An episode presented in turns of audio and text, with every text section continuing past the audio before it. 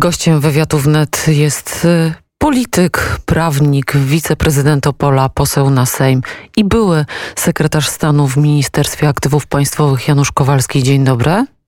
Solidarna Polska, dzień dobry, witam serdecznie Kowalski. Oczywiście, oczywiście. E, chciałam tylko z, na początku powiedzieć, że bardzo szybko update'uje jednak Wikipedia nasze życiorysy i historię. Już w Pana e, Wikipedii w lutym 2021 roku premier Mateusz Morawiecki odwołał go ze stanowiska wiceministra. Panie Januszu, pytanie zasadnicze i to, co wszystkich interesuje. Dlaczego został Pan odwołany? No, pani redaktor, no, wiceministrem, ministrem czy premierem się bywa. To jest wpisane w logikę funkcjonowania w rządzie. My służymy na określony czas. Jest rzeczywiście tak, że kwestia mojego odejścia z rządu związana jest, tak jak mówił pan wicepremier Jacek Sasin, z którym zachowuje bardzo ciepłe, merytoryczne i polityczne e, relacje. Pracowało nam się bardzo dobrze, szczególnie nad reformą kodeksu spółek handlowych. Ta reforma w zasadzie w tym tygodniu miała stanąć na rządzie i zakładam, że stanie na rządzie, bo to największa reforma od 20 lat. Ale najważniejszą kwestią oczywiście była kwestia e, no, sporu merytorycznego na temat polityki energetycznej i na temat e, decyzji podjętych w Brukseli w ciągu ostatnich 14 miesięcy od zgody Polski w grudniu 2019 roku na Zielony Ład bez zabezpieczenia interesów Polski, bez zabezpieczenia polskiej ścieżki transformacji energetycznej po ustalenia szczytu z lipca 2020 roku. Tu również pomimo tego, że było to wskazane w konkluzjach w 2019 roku, nie przedstawiono mm, polskiej ścieżki transformacji energetycznej, nie zabezpieczono na przykład opcją opt-out wyłączenia Polski z gigantycznych kosztów systemu unijnego handlu emisjami, przez co dzisiaj niestety rosną ceny energii elektrycznej i ceny ciepła, więc w dobie pandemii ten jeden z najważniejszych czynników dla konkurencyjności polskiej gospodarki, polskich przedsiębiorców, milionów polskich rodzin, a więc ceny ciepła i energii elektrycznej no po prostu rosną.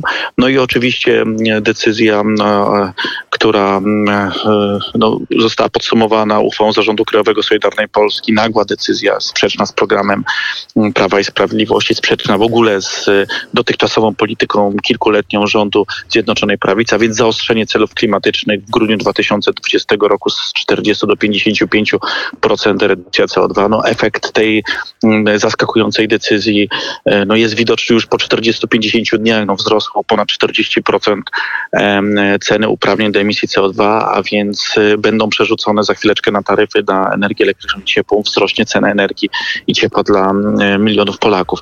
No, to, no, to pokazuje, że taka radykalna transformacja energetyczna, w zasadzie rewolucja energetyczna bez, bez zabezpieczenia e, i rozłożenia na e, dwie, trzy, cztery dekady, no grozi ogromnymi problemami społecznymi, gospodarczymi. Ja zresztą powiedziałem, że uważam, że mm, taki e, bardzo radykalny model, e, e, no, który, no, umówmy się otwarcie, zanim optowała Platforma Obywatelska, zanim optowała mm, Lewica, zanim optowała formacja Szymona Hołowni, no ale nie Prawo i Sprawiedliwość. My w 2019 czy w 2020 roku w czasie kampanii prezydenckiej nie obiecywaliśmy nagłego zamykania górnictwa, zwiększenia i zaostrzenia celów klimatycznych, radykalnej podwyżki cen energii elektrycznej i ciepła. No, to jest spór, który w tej chwili się toczy i jestem przekonany, że trzeba go po prostu rozwiązać w sposób merytoryczny, bo tu nie chodzi o partię, tu nie chodzi o stanowiska, tu chodzi o konkurencyjność polskiej gospodarki, a w istocie o suwerenność energetyczną Polski, bo konsekwencją, ostatnie zdanie, konsekwencją przyjęcia takiego modelu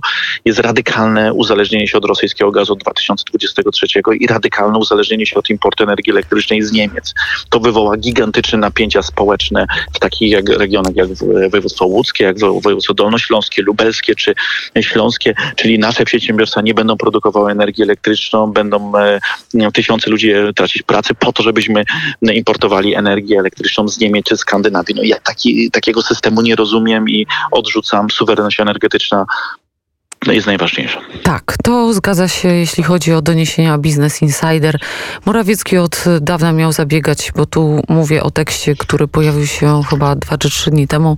Informacja o pana odwołaniu i e, dziennikarskie śledztwo. Morawiecki miał od dawna zabiegać na Nowogrodzkie o zielone światło na dymisję Kowalskiego. Powodem miała być antyunijna szarża związana się z, ze strategią i to pan e, opowiedział. Tymczasem wirtualna Polska ustaliła, że pan wyleciał z rządu z innego powodu, a mianowicie chodzi ponoć o nowy ład, który pan miał fotografować i udostępnił pan e, dziennikarzom. To prawda? Znaczy ja, ja, panie redaktor, no tak, takiej głupoty już dawno nie, nie słyszałem. Ja mogę powiedzieć e, kolegom z KPRM-u, panu Matyni, e, panu Chłopikowi, który, którego tutaj rękę po prostu czuję, aby naprawdę zajęli się pracą. Pan Chłopik oczywiście pracuje w innej spółce Skarbu Państwa, ponieważ wypuszczanie takich właśnie bzdur jest jednym z ogromnych problemów Zjednoczonej Prawicy.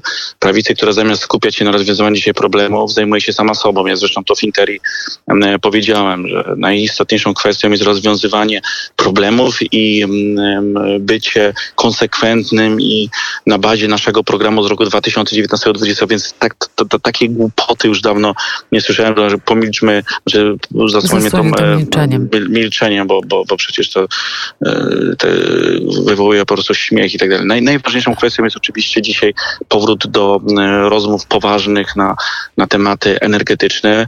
Chcę zwrócić uwagę pani redaktor, że mija trzeci tydzień podkreślam, trzeci tydzień, odkąd e, rząd przyjął e, strategię energetyczną. E, dwóch ministrów, pan minister Zbigniew Ziobro, który twardo stoi na stanowisku obrony suwerenności polskiej, sprzeciwiał się i cała Solidarna Polska przyjęciu rozporządzenia unijnego, które no, jest pewnego rodzaju bombą z opóźnionym zapłonem, czyli będzie użyta przez brukselskich eurokratów, żeby odbierać Polsce za ideologiczne sprawy, za ingerowanie w polską suwerenność pieniądze unijne. No niestety tu nie został nawet przecinek e, w, tym, e, w tej propozycji niemieckiej, tego niemieckiego rozporządzenia zmieniony. I to rozporządzenie niestety jest twardym prawem od 1 stycznia 2021 roku.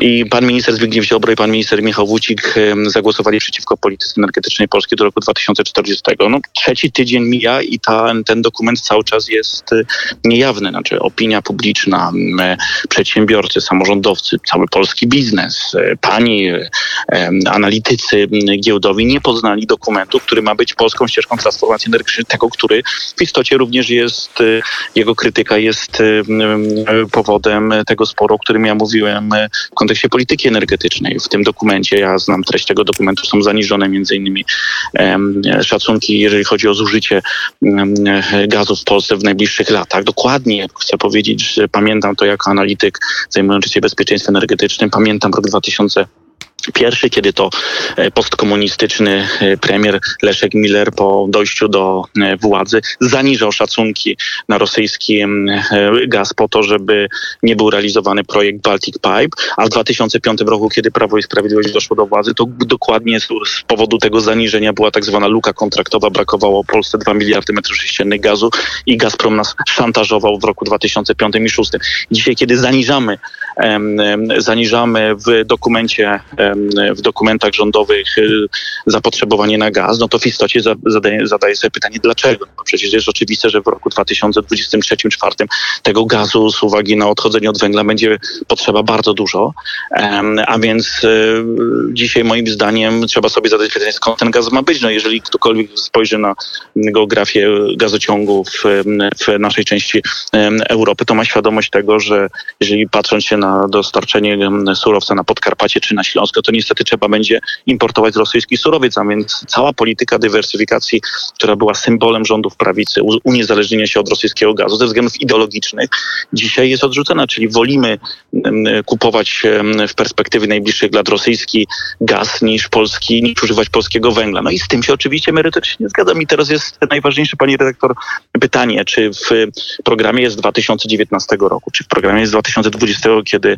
wygrywaliśmy przy boku pana prezydenta prezydenta Andrzeja Dudy wybory, czy w programie 2015, jakiekolwiek z tych elementów programowych były, czyli zaostrzenie polityki klimatycznej, likwidacja polskiego górnictwa, postawienie na import energii elektrycznej, który dzisiaj jest największy w trzeciej RP. Niestety zarządów prawicy jest największy import energii elektrycznej z Niemiec i ze Skandynawii, co się odbija kosztem polskiej gospodarki. Nie ma takiego. Ale nie ma takiego, panie pośle, to tak jak słucham pana, to zastanawiam się, co jeszcze Solidarna Polska robi w obozie Zjednoczonej Prawicy.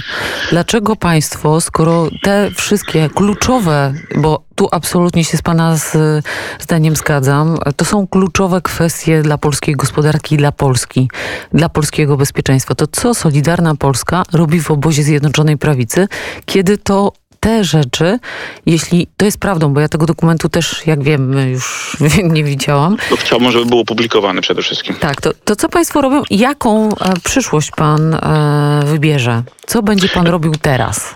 Znaczy, panie redaktor, ja będę robił dokładnie to, co robiłem i do czego zobowiązałem się w czasie kampanii wyborczej w 2019 roku, czyli będę bronił suwerenności Polski, szczególnie w tym aspekcie e, suwerenności energetycznej. Pan minister Zbigniew Ziobro, szef Solidarnej Polski, który jest konsekwentnym i absolutnie nie zmienił nawet o milimetr zdania, jeżeli chodzi o obronę polskiej suwerenności, za co należy mu się ogromny, ogromny szacunek i respekt. Jestem dumny, że mogę e, współpracować z panem ministrem Zbigniewem Ziobro, który dokładnie nie kalkuluje, który e, bardzo twardo mówi, że Brukseli, Berlinowi trzeba mówić twarde nie i nie wolno ustępować na milimetr w fundamentalnych sprawach e, dla Polski. Taka postawa jest, e, jest godna najwyższego szacunku i uznania. I teraz rzeczywiście pan minister Zbigniew w zeszłym tygodniu odpowiedział, że w normalnych warunkach oczywiście odeszlibyśmy z rządu, odeszlibyśmy z rządu, który no, zaczyna realizować politykę, która nie jest polityką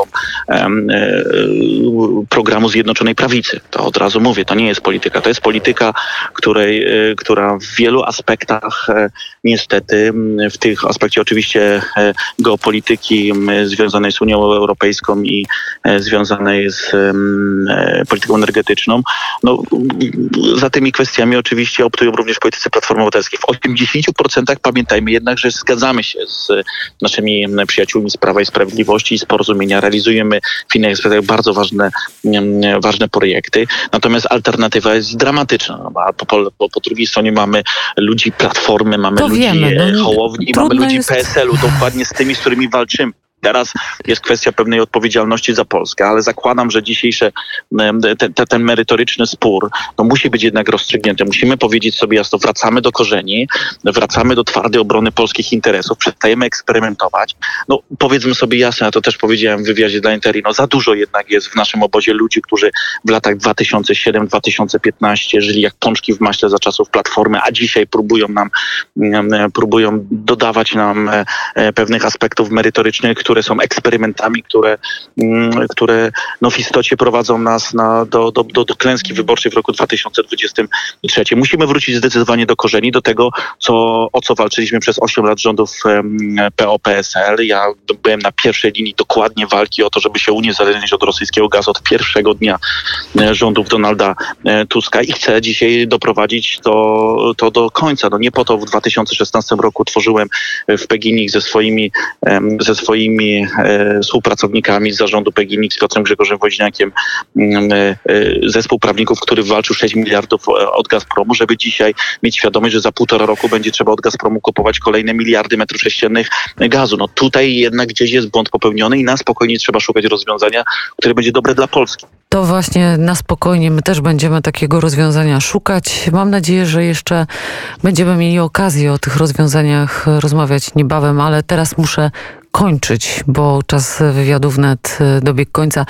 Panie Januszu, życzę wszystkiego dobrego i dziękuję za e, wizytę w poranku wnet, choć telefoniczną. Janusz Kowalski, były wiceminister aktywów państwowych, poseł Solidarnej Polski, był gościem poranka wnet. Dziękuję uprzejmie. Bronimy suwerenności energetycznej. Dziękuję, do widzenia. No to teraz e, męskie granie, bo skoro rozmawiamy głównie z mężczyznami w poranku wnet.